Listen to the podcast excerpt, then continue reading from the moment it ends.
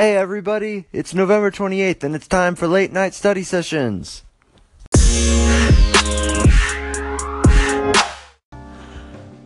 Well, guys, I need to start with an apology. I uh, am aware that I may have offended some people, disappointed them yesterday by saying by implying that I didn't know where Plymouth was and saying that it was either from Massachusetts or New Jersey. And I want to apologize to all of the people in Massachusetts who don't want any of that credit to go to New Jersey. It is Plymouth, Massachusetts. And I didn't have time to look it up when I was recording, um, which is a little dumb, but I wanted to straighten that out and give you Massachusetts people some credit. That's that's where Plymouth is from, and I needed to correct that. So that's my bad, everybody.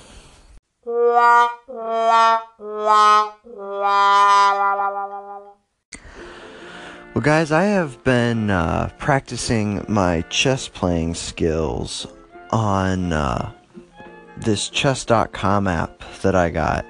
And, um, you know, I play chess a little bit, but uh, it's been a while since I've done anything online or anything. So, like, my rating was mildly high, and then I went on, and my rating has just plummeted over the like past four or five games I've played. I, have w- lost all but like one game, and uh, it's been it's been bad. But I have um, done a little bit of looking into like chess and stuff. So tonight we are going to talk about chess. So, according to chess.com, the precursors of chess originated in India.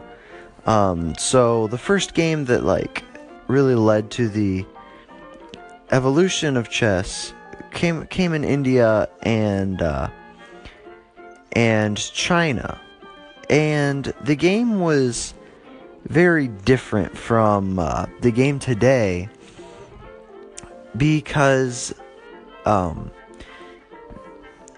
the main the biggest main reason that the game was so different was the pieces were set up differently and the queen now the most powerful piece on the board can move diagonally up down and side to side as far as as far as you want it to could only move like one or two spaces.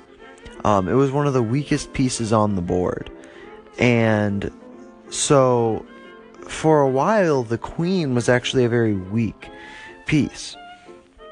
But uh, from India, it went to Persia. And from Persia, it began spreading through the Muslim world after the Islamic conquest of Persia. And then the uh, the game spread began to spread through Europe through the Middle Ages. And one of the major changes in the rules and the actual evolution of the queen a little bit came in Spain during the time of Queen Isabel when she was like really popular and famous among the uh, among the Spanish people. And it was during her reign that the Queen was made such a powerful and popular piece.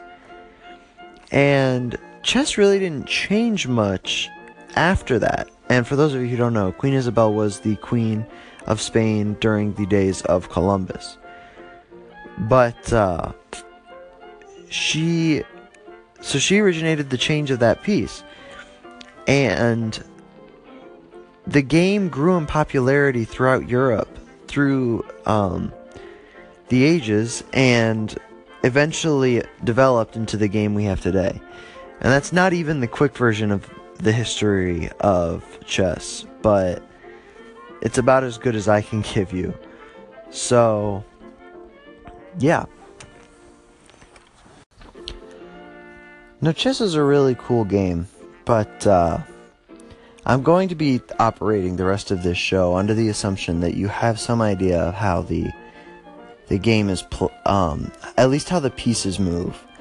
Because unfortunately the uh, like the piece movement and stuff is really hard to teach without a board in front of you. So I, I can't really you know talk about a whole lot about how the pieces move. But assuming that you do know how the pieces are moved um, here's a couple things that I like to um, do in my games, and I'm no chess guru or anything, but I'm a decent player. And uh, some of these things are, are really cool. So some of you know that there's a scoring uh, there's a scoring system in chess. Not necessarily for scoring like to win, like if you get 10 points you win. But it's more of it's more of a way to calculate who's in the better position. And the way that works is pawns are worth 1 point, knights and bishops are worth 3 points, rooks are worth 5 points, and queens are worth 9 points. Now the kings don't have a point because if you don't have like they don't have a point. Um, yeah, the kings are pointless. The kings like transcend value because if you lose the king, then you uh, lose automatically. So that's that's besides the point. Uh, the point. Besides the point. Ha!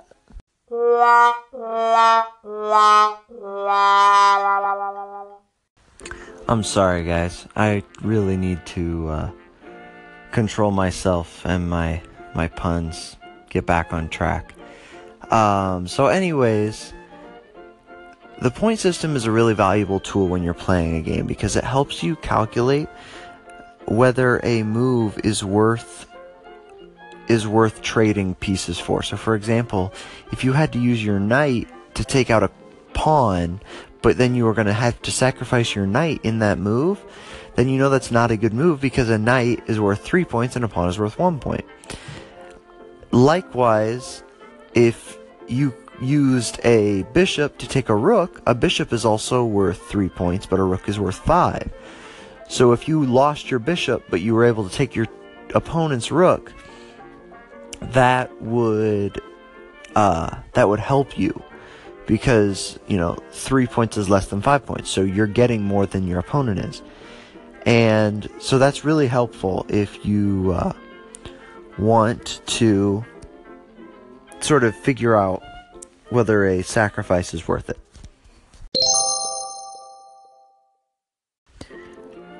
Now for some sort of basic strategy involving chess, and I'm going to start with the pawns. Um, if you're like me when I first got into chess, you probably think of pawns as like this. They're just sort of in the way, you know. You, they're there to get out of the way for the real pieces, you know, the real pieces in chess, and you just want to, uh, you know, you just want to get them out of the way as soon as possible. If you lose them, who cares? But uh, but pawns are really, really valuable to your chess game, and I'll tell you why. So, because pawns only attack diagonally, they can form these really long chains of diagonal lines um, across the board that builds sort of a wall. Um, and what, what that wall is called is it's called a pawn structure. And you can use these pawns to build a wall um, just along your border, so to speak. And that claims ground and that pushes your opponent back into a smaller and smaller space. And then it gives you more room to work. And it puts your opponent under pressure because then he's got to try to make sure not to put his pieces within range of any one of your pawns. And if he attacks any of your pawns, the pawn that is diagonally um, next to it can just take whatever piece that is. So pawns are actually really valuable for taking space, and then they can get out of the out of the way later as you move your other pieces out and across the board for these big sweeping attacks. But the first most basic step to setting up your attack should be to try to build some sort of pawn structure. Sometimes it doesn't work out.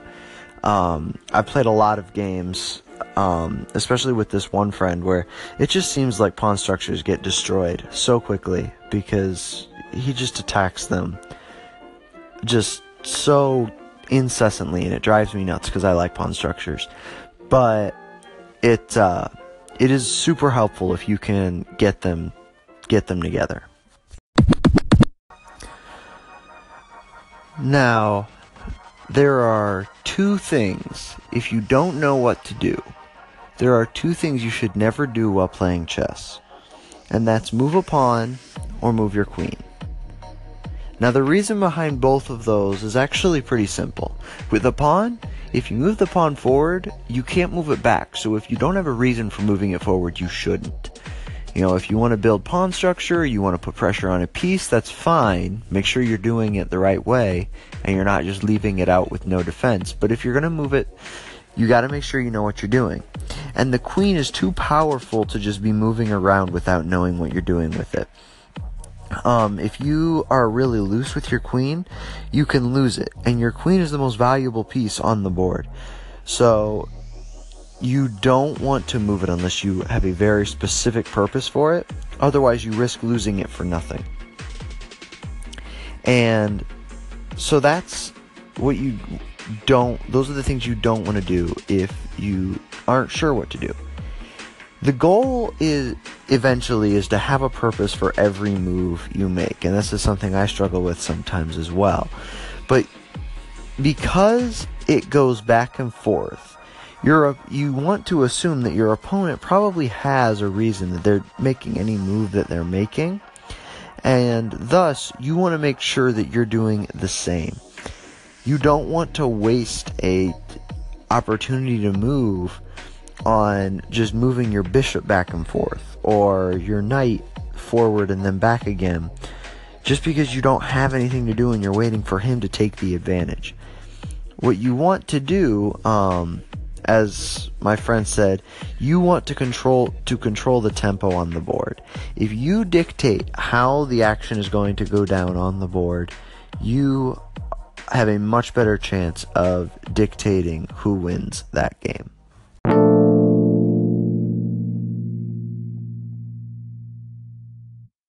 Alright, now the last thing we're going to talk about are rooks, um, also known as castles or towers.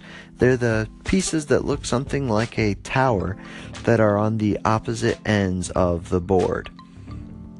And um, the reason I want to talk about towers is they're probably the least used um, piece among amateur chess players, or rather among non competitive chess players but they can be some of the most powerful pieces in the game. And so, the best things that rooks are useful for is they can control entire rows, and rows are the um, also known as like a column, but they're the but they're the string of squares that go up and down, you know, in a straight line. And rooks have been known to be able to control entire rows um, when there's no pieces but them in it. No piece can go into that row without the rook being able to swing down and just smash it. And when you can get them out from behind pawns, they're really effective for attacking um, attacking bishops, attacking pawn structures, and for attacking kings. So you want to get them out and into the battlefield as soon as possible. Um, again, if you if you're building a pawn structure, you should be moving the pawns out of the way of the rook eventually. But you really want to move them because they're going to make your game much more effective, make your attacks much more attackable I guess is the word. Um, because it's going to it's going to give your force a lot more power. Um, and it's just super important to your attack that you use rooks. And so that's that's I guess my final tip. Um, there's one more thing involving rooks uh, called castling where kings and where a king and a rook like sort of switch places, so to speak, and that gets your rooks into battle really quickly and easily. But that's definitely something that I would have to show, like in person or on a board. So definitely look up castling if you don't know what I'm talking about. But uh, other than that, that is probably my final tip for how to play chess. Um, how to play chess, and hopefully beat your brother at it. Um, I know when I tried to learn how to be good at chess, that was my first goal was to beat my brother and to beat my dad. So, yeah. All right, guys, that's probably gonna bring uh, this study session to an end. I hope you enjoyed uh, me talking about chess. If you want me to do some more research and go into like a more in-depth, uh, like in-depth study of the history of chess or any other game, leave a comment, call in, send an email to uh, late night study sessions at gmail.com. Um, any of those work. Um, or if you have any other ideas, questions, concerns, com- compliments, you know, I'll accept them all. Um, other than that, um, it was great having you, uh, talking to you guys tonight. Um, definitely uh, spread the word because honestly, there are so many anchor stations now, and it is getting so much harder to like a lot harder than it used to be to just to do things like break the top 500. Um, you know, it used to be that I only needed like three listeners, and I was in the top 500, and that doesn't work anymore. So, um, yeah. So just thank you guys for listening and I will hopefully talk to you tomorrow. Um, good night and God bless.